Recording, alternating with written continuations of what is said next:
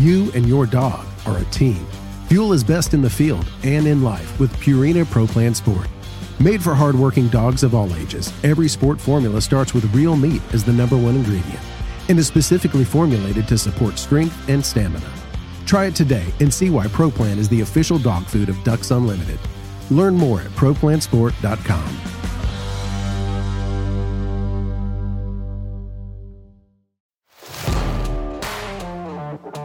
Welcome to the Ducks Unlimited podcast, the only podcast about all things waterfowl. From hunting insights to science based discussions about ducks, geese, and issues affecting waterfowl and wetlands conservation in North America, we bring the resource to you. The DU Podcast with your host, Chris Jennings. Joining me today in studio, which is exciting, is Jeff Jones, the Chief Product Officer for Chêne Gear. Jeff, welcome to the Ducks Unlimited podcast. Thank you very much. Thanks for having me. I am super excited to have Jeff in here, and Jeff and I have worked together for several years, so we're very familiar with each other. But I'm really excited because Jeff actually brought a pair of Chêne Gear waders in, and I know that our listeners out there, all the gearheads, the waterfowlers who, you know, really focus on gear, everybody was aware of the launch of Chêne Gear this year. We ran it in New Guns and Gear in July, August. Um, but I'm excited to have a pair in hand, uh, which we'll be sharing some photos and some videos of that here shortly. But I want to get Jeff on here to really talk about Chêne Gear, the brand, how it was born, and then we'll really get into the products that they have. So, Jeff, let's start with that. You know, first of all, let's start with the name. and I, I wasn't going to bring this up, but I know me personally, I mean, I'm I do all the products for Ducks Unlimited magazine, so I should be tuned in. And I know when the brand originally started leaking out that it was launching, I was guilty of saying, "Hey, that Chene gear," you know. So let's start with the name. How did that come about, and then let's just how the brand was born. All right. So uh, Chêne, what it means is French for oak. It's just it's an oak tree, and uh, that's the French word for oak, and it has that cool little diacritic above it mm-hmm. that we were able to kind of take and turn into like the Delta logo that kind of represents where we're all from and yep.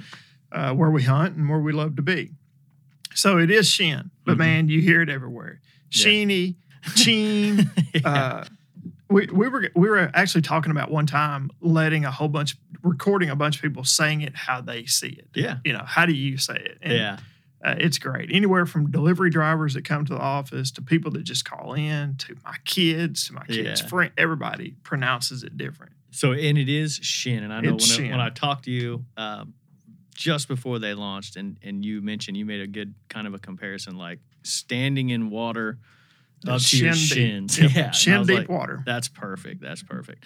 And so, how did how did the whole brand come about? So it was an idea to do something everybody everybody says i want to do something different. But i mean honestly we did. We wanted to do something different approach it different and honestly singularly focus on duck hunting. Mm-hmm. and inside of duck hunting it's that tradition rich flooded green timber duck hunting. Yeah. That's where everybody every, i've been doing this for a little over 20 years and everybody i talk to all over the world all over the us they want to talk about hunting in the timber you know, they may not have ever been there, but they've seen it. They see pictures in DU's magazine. Oh, yeah. They see video of it. Everybody dreams and aspires about the timber. Mm-hmm. Uh, and that's what I've been since birth, just yeah. a lifelong public land timber hunter. Yeah. So I love it. Um, and you're pretty lucky in that sense, just for the fact that, you know, I grew up in Indiana, you know, reading DU magazine and – watching all the TV shows of guys who were in flooded timber, and I had no concept of actually what flooded. Now our rivers would get out every once in a while, but it was it's not the same as the true green timber um, that's down here in the South for sure. Yeah, no, there was green timber uh, behind my parents' house that we could get to and we could hunt. There was uh, public land green timber within just a few minutes of of home and. Uh, it's not just me; it's it's my whole family. It's cousins and uncles, yeah. and we're just being consumed by it forever. Uh, so where are your secret public land timber spots? you, you might start dropping pins, but yeah. no, I'm a I am a lifer in the White River Refuge. Yeah. Mm-hmm. I love it. Oh I yeah, mean, that that's home to me, mm-hmm. and it's honestly it's a different timber hunt than like even a WMA. Mm-hmm. You know, WMA that's maybe not off oh, that's off of a river. Uh, the the White River, man, it, it's just special. It is. The woods Yeah. are old; they're different. It's the water's different, and the, and the way the ducks behave, and the way you work them. Yeah. I always tell everybody, you know, you'll you might start out with four, and then next thing that's grown to six, and now it's ten. It, Yeah. it just builds up there in the sky. Oh, those yeah. groups of ducks, and man, I, I absolutely love it. Yeah, last time I hunted down there it was a little bit snaky. I think it was it was probably five or six years ago when the river. I mean, we launched off a county road, you know, Mhm. and and it had warmed up, so it was high water and warm, and it was like, oh no, there's you know the the water pushes the snakes out, the warmth allows them to get fired up, and it was it was a snaky. We shot some ducks, but it was pretty snaky down there. Yeah, that that happens a bunch, especially when you're coming out on those uh, logging trails or some of the old bayous. you'll have a tree down, and you know you'll just be motoring along, and there's a limb at like eye level, and there's a cottonmouth sunning himself on it. You're like, okay, I'll be me He's on by, to bud." Arkansas. Yeah. that's awesome.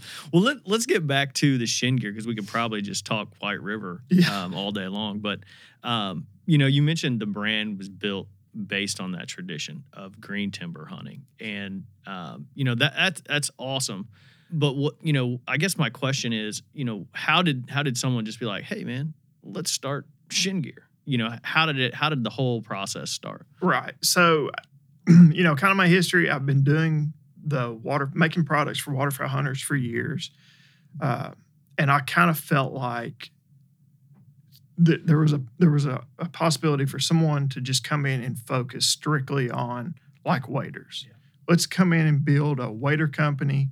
Uh, let's do a wader out of some materials that are different than what other people are doing, and how can we make it better? How can we make it different? And you know, face that problem of how do you make a wader that doesn't leak? Yeah, um, that's the end goal. And the thought was, well, the the the problem was here's the things that restrict you from doing what you'd want to do, and let's skip those restrictions. mm-hmm. Let's just say we could do it however absolutely you want to do it. Put the best ingredients into it. What would happen then? And Yeah. that that's really the thought behind the brand and behind the product. Uh, and, and that was the thought kind of behind the product, and we just carried that over to the brand. Well, what could we do in customer service to make somebody's experience better? yeah, Can we, if there is a problem with the product, could we fix it? Could we, uh, could we fix it within a, a, a short window of time and Yeah. get it back to them? mm-hmm. You know, could we? Yeah, the question was, could we fix it in an hour? yeah, or could we fix it in a day? And you Yeah. know, so it was always how can we make something better than what is out there or a better experience for the customer. Yeah. And when you said, you know, you're starting, you, you take away all of the, well, we can't do this because of this. When you take away all that, we can't do. What what was the foundation of the materials that you guys were starting with? Like, all right, we're gonna go the best that we can possibly get, and you know, knowing your background in all of these fabrics and materials, what was that material? You're like, let's start here. Let's look at this. Well, I mean, honestly, it was like you said, there's better materials out there. So like we chose to use nylon. Mhm. Uh, the face fabric to kind of keep it simple Yeah. or, or super techy. Yeah, And it's weird because when a consumer looks at the wader and touches it, they feel a fabric. Yep. And they think this is a fabric. Well, that fabric is made up of four layers. okay, So I try to break it down. When you walk up and you feel the outside of that wader, that's nylon fabric. That's Mhm. layer number one going outside in. Uh, nylon is a way more dense, way more. Uh, the construction of it is just better. It uh, it will hold abrasion. It won't tear as easy. It's it's very tough and very durable. Yep. But the negatives to it were you couldn't print it in traditional camouflage printing ways, Mhm. meaning uh, the way a polyester wader is made, it's uh, printed with uh, heat transfer paper, where the camo has the heat transfer paper Yeah. on it, and you kind of melt that onto the polyester. Well, you couldn't do that with nylon. Okay, so how can you print it?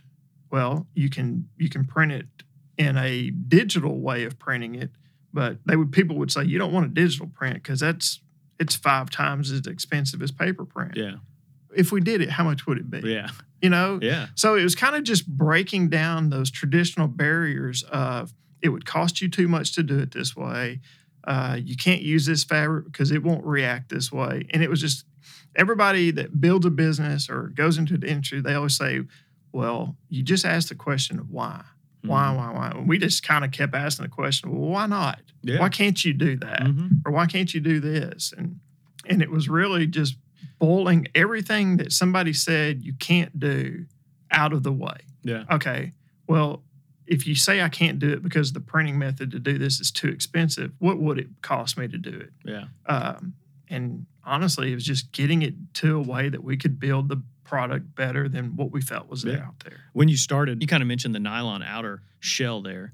Um, did you start?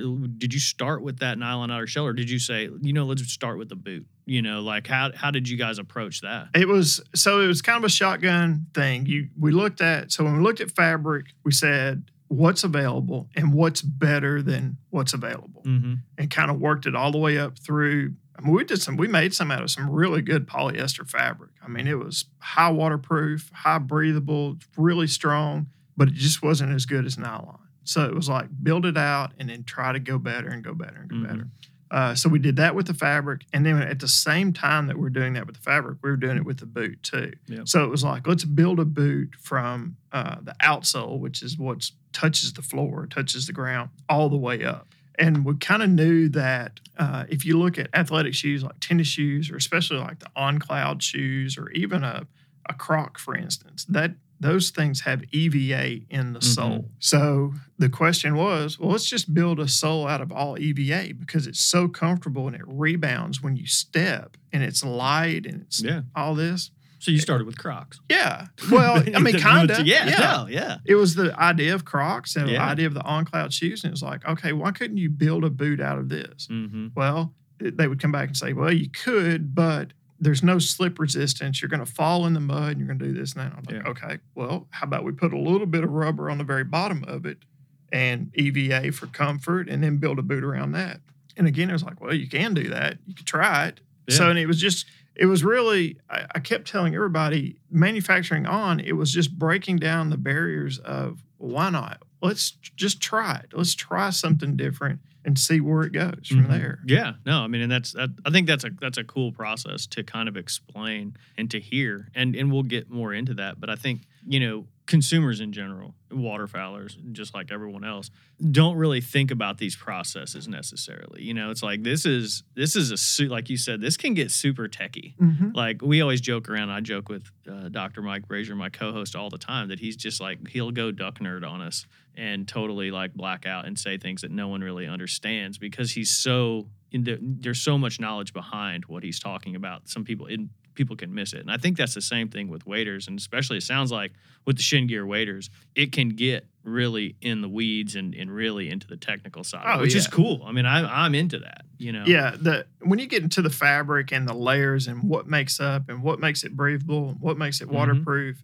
that was going to be my next it, question. it can get so far out Yeah. there that you're like, uh, wheel it back. Oh yeah. Well, you know, and this is an important question too, and this is just me knowing having experience, you know, having waiters fail all the time myself. The seams on the back here where the boots attach to the material. How did you guys approach that? So again, it was just kind of a different way to do it. So the the seams all throughout the legs, that is really one of the very first places that waders fail. Mm-hmm. You know, you get you get rubbing in the legs when you're walking or when you're straddling a four wheeler or when you're getting on a boat. Anything that you do duck hunting Yeah. was causing pressure on the seams. So it was really going in and taking a look at where the seams impacted on the legs and kind of moving them. So we moved certain parts of seams so they're not rubbing, they're not Mhm. touching. And then it was a different process of actually building it. So if you look at traditional waders and really anything that's sewn together, you're taking a waterproof fabric and then you're punching 11 holes every inch Yeah. to sew it. Mm-hmm. And then you come on with this tape on the back end to protect against the holes that you just punched in it to sew it. So it's one of those things where you said, all right, is there not any other way that you could do this? Yeah. Could you not, could you make it without sewing? You know, there's some really cool stuff out there in the t shirt world and in the sock world where it never touches a needle. It's Yeah. just knitted. So, you know, there's that idea and thought. Well, you, you couldn't make a leg that wasn't connected. hmm So you know, all right. So you, You have to find a way to connect. Yeah, you can't do that. So what's the next way to do it? What's the other ways to connect it? And we came across a way that you could almost it's a it for the for the easiest way to understand it's just welded. There's a way to weld the seams together or melt the seams Mhm. together, and this is a mechanical bonding, uh, and you could do that with nylon. So that kind of was like, oh, you couldn't do it with polyester because polyester wouldn't hold up to it, but Yeah. nylon would. So I was like, oh, well, that's a different way of doing What's it. that? How hot does that have to get to melt that without?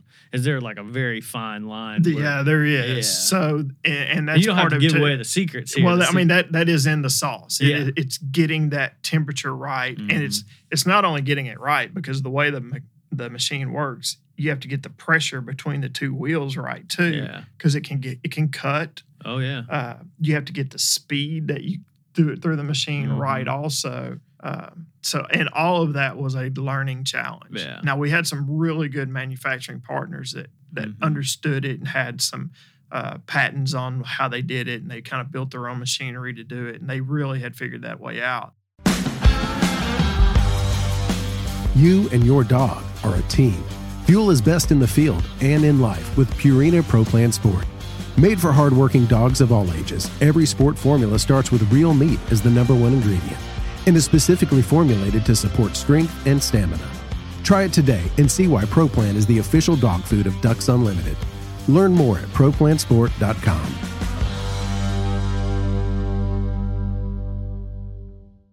And you, you mentioned you you originally started out with like a polyester fabric.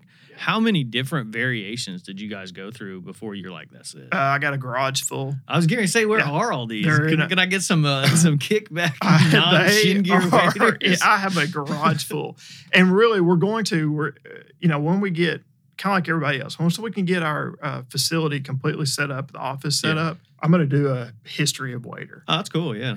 Not only ours, but I told a lot of people too in some other podcasts. They've been making waders since like the Oh, yeah. 1800s. Yeah, I'm, sure you've been to the Bass Pro Pyramid here in Yeah. Memphis, where we've got that old pair of waders Yeah. in there. Like, I mean, in any time. So I have this book. It's like the history of waders from like 1830, wow. and it's mesmerizing. Mm-hmm. Because anytime a person like me that does products or builds things, anytime you think you've got a new idea that's never been thought of, they did it 100 years ago yeah. or they did it 75 Yeah. years ago.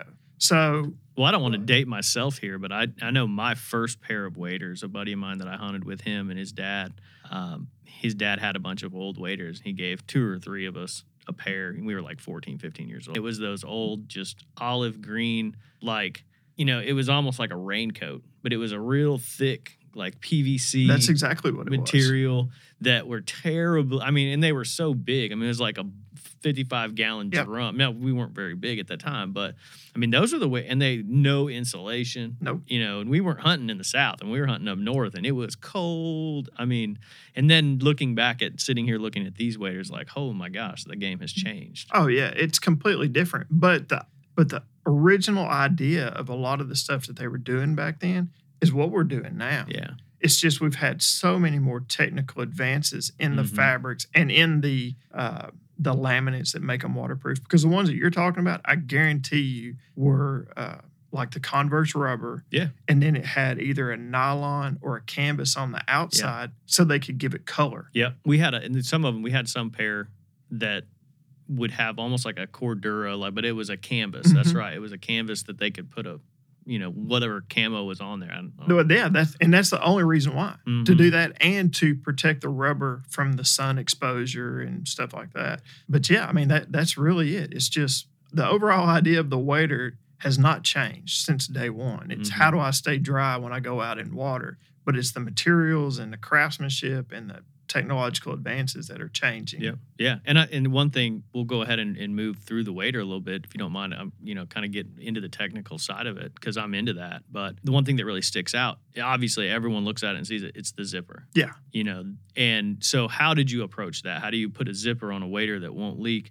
That you know is guaranteed not to fail. So that's where you kind of come in and you partner up with somebody that that does that. Mhm. And look, I'll, I'll tell anybody, I'll, I'll say it multiple times. I'm not wearing a, a white lab coat. Yeah, I didn't come from NASA. yeah, You know, I'm just a duck hunter. Mhm. And I've spent my time focusing on in in answering or asking that question of why not. So I'm no genius here, Mhm. uh, but the people at YKK are Yeah. when it comes to zippers. Oh yeah. They know what they're doing, and they make an aqua seal zipper that doesn't leak. They use them on all kinds of things, and actually, it cost us a lot of delays in getting our zippers for our waders because of the PPE equipment and Yeah. different stuff going on. Oh yeah, I bet. So these people, they know zippers. I don't know zippers. I don't Mhm. really need to know zippers. Take it to the zipper guys. I need to go to the zipper people and Yeah. say, "Hey, what's the best thing out there?" And it's, you know, it's that zipper. Mm-hmm. Uh, we're not the only one that use that zipper. There's other people that use that zipper, but that's where you go to YKK and say, "Hey, I need the best zipper possible because cool. I'm going to put people in a wader that they're going to go and water in." Yeah. And that's similar to the same waiter that they would put on like wetsuits, is it not? It, it's exactly what. yeah. is. Okay. Mhm. Just to kind of give people an idea. You know, straps. So straps, that's where we, you know, being a user of the product kind of comes in. Mm-hmm. uh, a lot of waders have a bunch of like big, long elastic, and they get stretched out, and it's Mm-hmm. you know it's just not the best way to do it. What we did was we went in with a heavy duty webbing shoulder strap, so Yeah. you could kind of lock that wader down onto your body, and it fits snug and hold tight to you uh, and stay in place. Yeah. Now that's always a back breaking thing when they won't stay in place. But doing that to build the straps that way, it was uncomfortable. Mm-hmm. So it was like, all right, this is the best way to build a strap that we can come up with. Now, how do we make it comfortable? Yeah. So then we came in, we built this underneath the strap uh, neoprene padded yoke system. So it spreads that weight around your back and your shoulders Yeah. and gets it off of Oh you. yeah. So that's where wearing it and having a bunch of people wear it kind of comes back and you can build things like that. Yeah, kind of talk about the buckle the, on the straps. I mean, that's a little bit of a different look um, than than some of your traditional waders. Um, why did you guys choose that? so if you if you watch duck hunters and people that love to shoot and and uh, that wear waders and everything, those buckles get in the way. Yep. they're right in the shoulder. They're right where you raise your gun up, or sometimes even right where you put your gun against you. So a buckle, uh, especially like a plastic buckle, it's a pain and it's in the way. Mhm. And a lot of times you'll take waders off and they get stepped on and it's broken, and now you've got a pretty much a useless wader because Yeah. you can't work the straps. Mm-hmm. So it was a way to try to find it so you could a different buckle so you could slim down that whole chest area. You didn't have a big piece of plastic sticking there. Uh, so we have this little slide buckle that you can uh, adjust it. You can get in and out of it pretty quick, or you can leave it set. You know, if, if you're very comfortable and, and can move real easy, you can just slide the shoulder straps off Yeah. and get out of your waders. A lot of people will set them one time That's and never I touch I, it Yeah, again. I do it like that. I, I always tell people that I need to be in the wader Olympics because I can get my waiters on and off faster than anyone else. Like, Yeah. getting out of the I'm ready. I'm ready. Yeah. And and that- that's because I leave my straps and then just pull them down, pull them up. I don't. There's no unbuckling. There's nothing. You know, it's just like No. hop in and go. Yeah, and that so that so that shoulder strap system with that zipper, it allows you to do that so easy. You can just set them Yeah. and just slide them on, slide them off, and it's easy to go. So how many how many waders did you guys have out in the field last season? I mean, I know you didn't launch these this No, product until July, but yeah, I mean, you guys obviously had people out there testing these so things. yeah, so we made waders and we wore them and tested them, and then we put them on.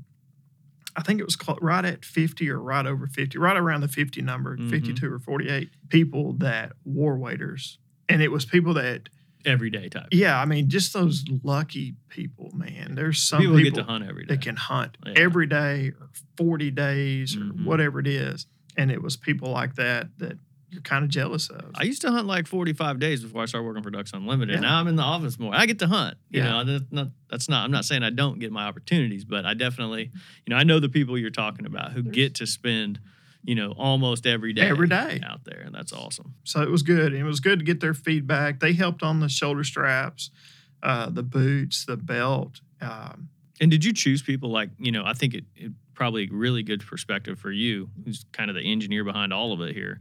Um, you hunt from a boat. Uh, and from my opinion, boat hunting is the hardest on waders. You know, some people would say no, you know, this kind of, but man, getting in and out of the boat, there's things in the boat that can catch it. You know, you just, it's, there's, it's a disaster for waders, in my opinion. Um, now, you obviously were in the boat, but did you look at it and be like, hey, I need a guy that hunts nothing but rice fields or nothing but flooded cornfields. Did you kind of look at it from that perspective? We did. We, Yeah. you know, our primary focus is the woods and the timber. That's Mm-hmm. that's who we are and who we're going after. But we also did exactly that. We had to look at people that hunted from big stationary blinds, people that were hunting out of pits. Uh, Pits are a disaster. Pits are a disaster. uh, cornfields, there's you know there's a lot of people that are hunting now in like layout type blinds in Mhm. cornfields. So you kind of wanted their opinion of how do how was it when you have to stand in knee deep water, but then lay down in a uh, kind of a layout boat type Mhm. thing in a cornfield. So what what were they experiencing when they wore the wader? And uh, it was just getting that feedback. Yeah. And honestly, it's still getting feedback from customers now Yeah. uh, we we kind of encourage anybody to come along and say, you know, I like this or I don't like that, or because Mhm. we're duck hunters too. We Yeah. we just want to build product for duck hunters. Yeah. So you you want that feedback. You do. know, so a lot some people don't. They're like, oh, this is perfect. Well, I mean, you know, just like anything else, you get some crazy feedback. Oh yeah. yeah. You know what you need? Your Yeah. belt. it It needs to be able to hold a, a beverage in there. yeah. Like, well, that's not real, you know. Yeah. So, but you know, you, you kind of weed through people's suggestions and and ideas, and you never know what little thing somebody just randomly says would Yeah. make something better. So yeah, we welcome it. Yeah, and so I'll just go ahead and throw that out there. If anyone, you know, who has Chêne Gear waders now has feedback, you can email the DU podcast at dupodcast at ducks.org and we will forward that over to Jeff. So uh, any listeners out there who want to provide feedback or just have questions, and we'll we'll provide that in the uh, in the show notes of, of the episode as well. But um, by all means, like you just he's welcoming feedback. Now don't now don't recommend the the sh- the belt cup holder for the you know we don't need to recommend that. But you know moving on, and you know we'll kind of as much as I like to get into the technical side of the build. Um, we may come back to that because I got one more question, but I wanted to talk to you about the launch. You know how you built up. You guys spent two years basically building the product, or more. Was it? Was it about two years? About two years. About two years. You get the products. You know the rumblings. I started hearing the rum. You know I'm doing the new guns and gear, so I knew you know you and I had spoke, and we need that product well before you know July when you guys were going to launch. So so I was kind of on the front edge of kind of hearing the hints and seeing the products. But your launch date was July 15th, and you guys just basically went live direct to consumer on your website. How was that process? Oh, it was amazing. The whole idea of direct to consumer and everything's different than what you see before.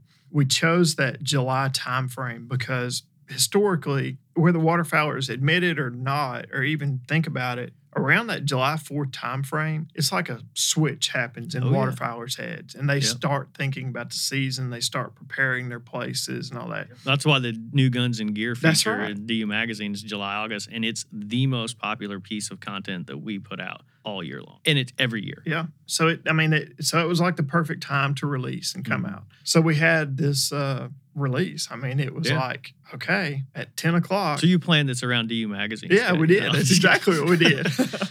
uh, so no, we said around 10 o'clock, we're going to turn the switch on and people Yeah. can order. And, uh, man, it the it was really awesome. Yeah. honestly, it was. You could tell that not only did uh, did consumers want a new product, but they were also looking for a new brand and Mhm. somebody that kind of listened to them and came out and said, "Hey, we're trying to solve problems, and this is what we're focusing on, and all that." And being there all day, watching you know orders come in or questions come in, Yeah. or just being or just seeing traffic on the website as it moved, it was man, it was a really real experience. Yeah. How many pairs of waders did you sell that first day? Is that a public knowledge? Yeah, or- I can't remember. Um, I wish I'd. I, Yeah. I probably should have done better homework. No, so right. I was just curious, you know, I- and. I'll be honest, we were probably uh, part of the, your potential technical problem on that day because I know John Hoffman sits next our photo editor, and I walked in his office and he's like, "They're going live," and pulled up the website right there. Mean, and so like there were people who were just, you know, probably a lot of people who were kind of looking. Oh yeah, there was tons of people looking, and we were like,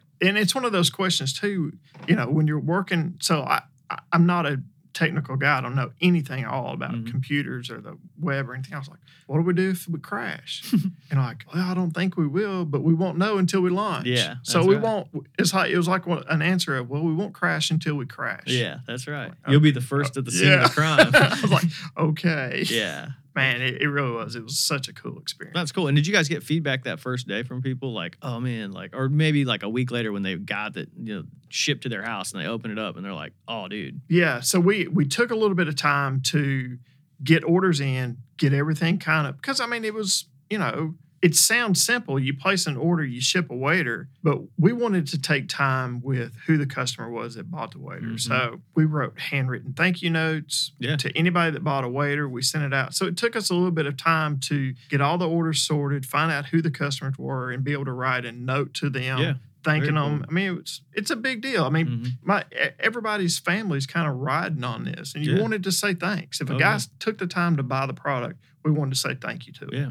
Uh, so we started shipping and getting waders out there, and then it was just kind of like automatic responses of we love this wader. These waders fit great. And for people that have never felt nylon or never felt this kind of wader, it feels completely different than Oh, any other breathable out there. So you would get these comments about the feel of the fabric and how tough and durable they were. And then the races started. Uh oh. People started posting on Instagram and different things running in this wader. Really? And I had no idea hilarious. where it came Yeah. from, who started it or anything. But we got we got one, and a guy posted it on Instagram, and we you know we shared it on our story, and he's just like running zigzags in his backyard. And then the next thing you know, the internet is awesome. the, the next thing you know, there's a guy running around his shop and he runs all the way up to the camera. And it was just continued videos. There's a guy that did a video, he's on a treadmill. hmm Another guy was in a gym. You're like, I, I don't know why this is happening, Yeah. but this it's so fun to watch. Oh yeah, I, and you know that is that's true. I mean, it's just quite the testament to the mobility, you know. And that's one thing that ha- for me, you know, even growing up with those old waders, that you know we knew like walking long distances was a disaster, Mhm. and that's completely changing. I mean, and that's just the technological advances of these things. So Well, that, that's awesome. Though. It's one of the things that was really addressed with this wader, and, and for a purely selfish reason. hmm So when the water level is not up, you know, the White River is so weird. The water can come up, it can go down, beavers can trap it. So there's a lot of my season that I can only boat so far. Yep. And, then I got to walk. Oh yeah. And that's not fun. I mean, you I- don't have one of those big barges where you can take your four wheeler. we do. That's- So we can do that too. Yeah. But again, it's depending on the river if, level. if the river hits a certain level, there's sloughs you can't cross. Yeah. So you get times that you're trapped to, if you want to get to a spot, hmm you're going to have to walk. Yeah. So you wanted a wader that took away that heavy boot and that The uncumbersome. Yeah. So we th- there was a lot of thought put behind that into this wader. Yeah, no, I mean it's exciting, and um, and, and that's what I wanted. Just based on that, even going back to the technical side of it, and you brought it up briefly, but I, this is just me being curious. How do you make a wader breathable? Again, that's one of those things where you partner with somebody that knows how to do something you don't Mhm. do. And the laminate that you use, your microporous coating laminate, which makes it waterproof, uh, they have different levels. You know, you can say, you know, the common industry thing to say is, I want it to be waterproof and I want it to be breathable. And they'll say, to what level? Yeah. And then it's like a cost thing. Oh yeah. So when we did it, we were like, all right, well, what's the and, and thinking that waterproof at different levels is it's it's a crazy Mhm. process to do in your head. It's Oh, either yeah. most people will say, well, it's either waterproof or it's not. hmm Well, yeah, that's true. But what you don't think about is with a wader, when you go into water, and you'll notice as you go deeper and deeper, the more pressure builds. Yeah. So that's where really good waterproof separates. It Mhm. holds pressure. Yeah. So we're like, what kind of waterproof can we get that's high pressure tolerant and is still breathable and it's just a better level? Yeah. So that's what you do. You just like you just keep asking why not or why and what happens if we use one that's as breathable as this is? Yeah. Here you go. There you go. You're going to have to pay for it. But yeah. No, I mean, and, that, and that's you know, like you said, you guys set out to make to improve on the waders that they are out there now, and that's kind of the process that you have to go through. And in in reality, like you said, you're gonna have to pay for it. Um, in the boot, inside the boots, insulation in there. So the boot, so basically from where it attaches to the wader all the way through the toe, it's five mil neoprene. Okay. So that's where you get your comfort. That's it's lighter and all that. Mhm. But then we also in the foot area, around the top of the foot and underneath the foot, we put 1,200 grams of thinsulate insulation. Okay. That's one of the things where the market is so keyed on uh, insulation. Does it have insulation in it? What kind of insulation? Mm-hmm. So you wanted to provide them that uh, insulation that they're accustomed to, Yep. but then also add in the neoprene so it makes it a really warm, Yeah. really light boot. And these and the the waders themselves are not insulated. No, the Correct. body, there's no right, insulation in the body. Yep. And, you know, that's a a topic of discussion. It's I'm a big fan of it. Originally, when people started coming out with the uninsulated, you know, waders, I was like, oh man, I'm gonna freeze. Over the course of the last eight years, I'm a big fan of non-insulated, Uh, Right. because I I can dre- if I know that it's gonna be cold, I can layer up. That's you know? right. And if, uh, like you said, if you're walking long distances, you can control that. You know the heat inside of there. You can you can you can basically be the decision maker on how Well, warm you are in your That- I mean, but if, if somebody sits there and thinks about it, I mean, just think about it just for a minute. Yeah, it's an uninsulated wader, and that concept is kind of odd. They're like, oh, I'm going to freeze. I want insulation. Just think about it for a second. You know what the temperature is going to be tomorrow. What do you need to wear to stay warm? Or what do you need to wear to stay cool? You know, some of our seasons, it's been Yeah. so hot throughout the whole year. What do you need to be comfortable in the elements? Just like you're going to work, you know what you got to wear when you're going out Oh, in yeah. elements. Just let the wader do its job of keeping you dry. Yep. Let's just, let's just solely focus on So it's almost like you're going out to hunt in a f- dry field. Yeah. You go out there and you know you approach it in that manner, and you you dress for the cold, you know, however cold you think you might be, and then let the wader just keep you dry. that's it. Wear what you need to wear. I mean, and every, a- everybody gets different temperatures. You know, Yeah. I've nearly froze to death before when it was 50 degrees, but it was cold and wet. yeah, You know, oh, so Oh, yeah. you know what you need to do to stay dry or stay warm. Yeah. We'll keep you dry. that's cool. I know as I get older, back in my heyday, I used to be out there like picking up ice chunks with my bare hands and never get cold, never wear, you know, never have to wear ins, you know, long underwear, things like that. But as I get older, now I'm really, I'm much more focused on that. Oh, man, I see. Yeah. All the time. I've got, like, you, you have kids. I've got three little girls. Mhm. and they're out there on a snow day with soaking wet gloves, picking it, just never complaining. Oh, yeah. I mean, it was a little too cool in the pool the other day, and I was like, I ain't getting in there. Yeah. I'll stay out. Yeah, but yeah, we did that just recently. You know, it's by the time it hits sixties, like I'm not getting it back in that pool. No, you know, but yeah. the kid, my kid, I have two little girls, and they're just psh, they don't Yeah, care. just It- get in there. I'll, I'll sit underneath this blanket while y'all swim. yeah, I'll sit underneath the blanket in the backyard while you're swimming. That that's how you show you're getting old. couple more things with the wader, and then we'll, we'll try and get you out of here. The pockets. I noticed you've got inside pockets, which I really like. Yeah. Um, and then you've got the external pockets that are lined, like a flip. What, what's the liner in there? So the external pockets have fleece lining, give you some warm place to put your hand. Mhm. I'm a dog guy, so Yep. I always get the ducks. I've always got a wet dog. My hands are always wet. Yep. So I like fleece to be able to put them in there and have a you know a dry place to Yeah. get that water off. And they're my hands located pretty high. They're really high, but the pocket is also really deep. So, and and that was done on purpose because you're always going to put shells in Mhm. there. That's just the nature of a waterfowler. If he's got a pocket, he's putting shells in Yeah. And I hated the feeling of when I put my hands in my pocket of touching like that cold brass Oh, or yeah. a cold shell. Mm-hmm. Don't, y'all don't crucify me. I'm not sensitive, but I mean it's Yeah. cold. Let's Yeah, be no. honest. So the pocket is deep enough for those shells to go down and get out of the way, and still have a place for your hands to get warm and dry. That's cool. That's pretty thoughtful. I didn't, you know, didn't really think about that, but that's that's a good idea. And then on the inside, there's two magnet pockets. Uh, for me, that's where I'm keeping my phone. Mm-hmm. It just makes sense in my head, the way I think about it, that if I'm going to pull my phone out and drop it, I want it to drop down into, Into the, water, yeah. not instantly into the Mhm. water. So that's a phone pocket for me. Another really cool use for that pocket is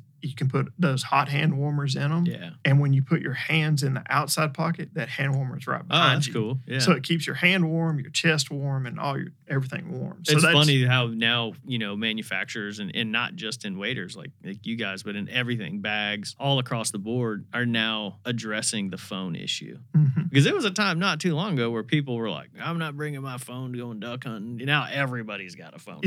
Yeah, I mean it's it's crazy. Growing up, I always think about it. Just because you said phone, it always triggers this thought. My dad, you know, we hunted there at the house, so he kind of hunted every day. But like a couple times a year, he'd take a week long trip and go to a buddy's place or a different Mhm. whatever, and he'd leave out on Sunday afternoon and not be back to the next Sunday afternoon, and we didn't hear from him. Yeah. There was no calling. yeah. There was no checking in. There was nothing that. And you fast forward to today. I mean, you ever seen anybody that didn't have their phone right beside them? no. Yeah. So I mean, it, it's it's something that you have to address. People are going to have their Mhm. phone; they want their phones. yeah. They want it now. So yeah, you, you do see more and more. I've got to build a pocket for a specific phone. Yeah.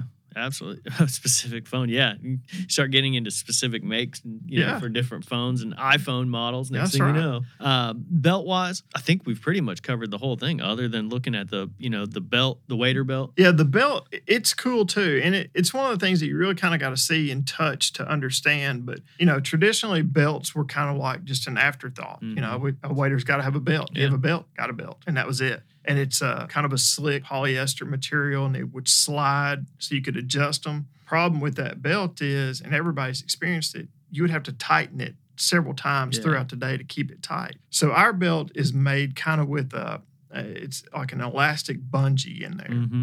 and it's it's got ri- it's ribbed all the way through. So when you do set it, it won't slip. Yeah. It won't come. You don't have to reset it. But what it will do is it as you move, if you bend over, if you get in a boat or whatever thing, it'll stretch Yeah. and then it'll come right back because it's a really heavy duty elastic webbing. So that belt, once you put it on and get it set and get used to it, you're like, oh man, this is really cool. Why Yeah. did no one think about doing this before? I'm gonna run in these ways. Yeah, I'm, I'm gonna, I'm gonna take off running. I'm gonna run around this barn. So, Yeah, that's yeah. I've just thought about that again. That's hilarious. I'm gonna have to go online and look all that stuff up. they're Um, funny. Yeah, that's cool. Uh, anything else about the waders, you know, that that you want our audience to know? Well, I'll tell you this, and and we did it, and it's kind of in our model and how we're doing it. We made the statement of uh, we'll stand behind them as long as you stand in them. Yep. And what that means is we're doing a limited lifetime warranty Yeah. on the wader. Uh, if it fails or if you have an issue with it, we'll pair it or replace it here in Memphis. Okay. We can do that at our shop, and you know the goal is to try to get it back to you as fast as possible. Yeah. Our goal time frame, I kind of think about. I will forever always be a weekend hunter. Mm-hmm. I mean, that's just how I grew up. It's what I think about, and I try to build it around the weekend hunter. And if a guy goes out on Saturday or Sunday, has an issue, if Yep. they can get us that waiter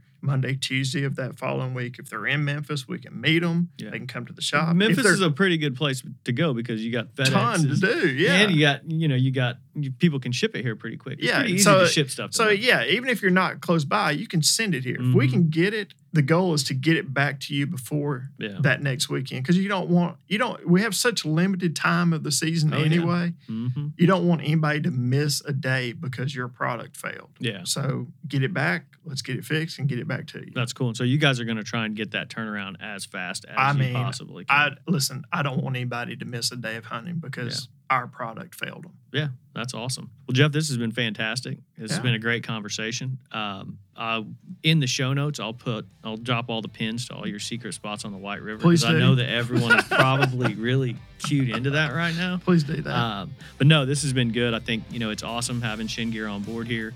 Um, excited to you know get in a pair of these and, and really you know see what they're all about. and Maybe run around a barn or something. It'll be great. Thank great. you. I appreciate it, man. I'd like to thank my guest Jeff Jones for joining us today from Chêne Gear and talking about their new products. I'd also like to thank Chris Isaac, our producer, for putting the show together and getting it out to you. And I'd like to thank you, the listener, for joining us and supporting wetlands conservation. Thank you for listening to this episode of the DU Podcast. Be sure to rate, review, and subscribe to the show.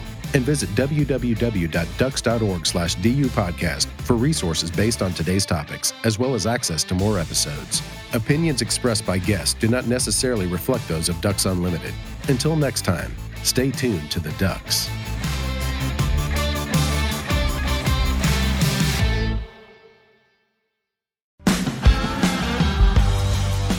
You and your dog are a team. Fuel is best in the field and in life with Purina Pro Plan Sport.